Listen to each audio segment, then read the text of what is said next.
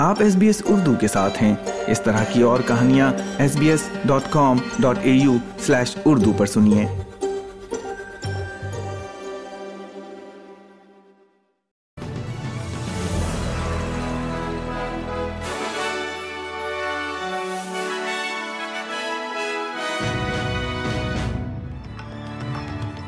السلام علیکم۔ آپ سن رہے ہیں ایس پی ایس اردو اور میں ہوں افنان ملک۔ آج کی تازہ ترین خبروں کے ساتھ۔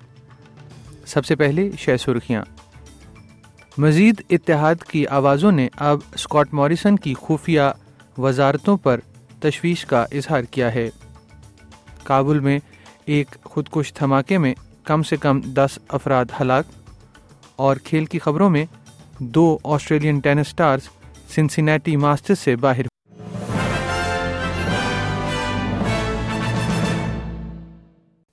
اور اب خبریں تفصیل کے ساتھ۔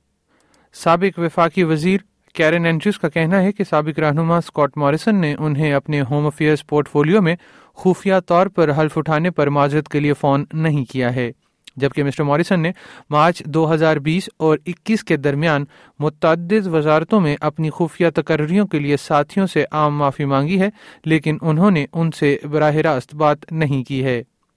اینڈریوز نے اسکائی نیوز کو بتایا ہے کہ شفافیت اہم ہے اور اس کارروائی کو یقینی بنانے کے لیے عمل کو نافذ کرنے کی ضرورت ہے اور اس رازداری کو دوبارہ دہرایا نہیں جانا چاہیے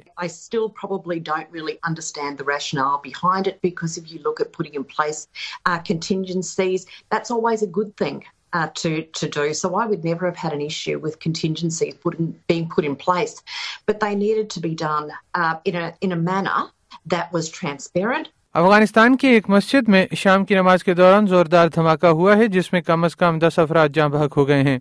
کابل میں ہونے والے حملے کی ذمہ داری تاحال کسی نے قبول نہیں کی ہے، لیکن مرنے والوں میں ایک عالم دین اور پولیس کا ایک شخص بھی شامل ہے۔ خیال کیا جا رہا ہے کہ زوردار دھماکہ ایک خودکش بمبار نے کیا تھا۔ اور کھیل کی خبروں میں ٹینس میں عالمی نمبر بیس مردوں کے کھلاڑی ایلیکس ٹیمینر اپنا Cincinnati Masters match Felix Auger سے ہار گئے ہیں۔ آسٹریلین نمبر ایک نے دوسرے سیٹ میں چار صفر سے کم بیک کرنے کی کوشش کی، لیکن کینیڈین کے ہاتھوں تین چھ دو چھ سے ہار گئے۔ ساتھ ہی آسٹریلین نک کریگس کو اپنے مقابلے کے دوران کچھ وونگ کا سامنا کرنا پڑا اور حریف ٹیلر فورٹس نے سیدھے سیٹس میں انہیں ہرا دیا ہے۔ اس کے ساتھ ہی آج کا خبرنامہ ختم ہوا۔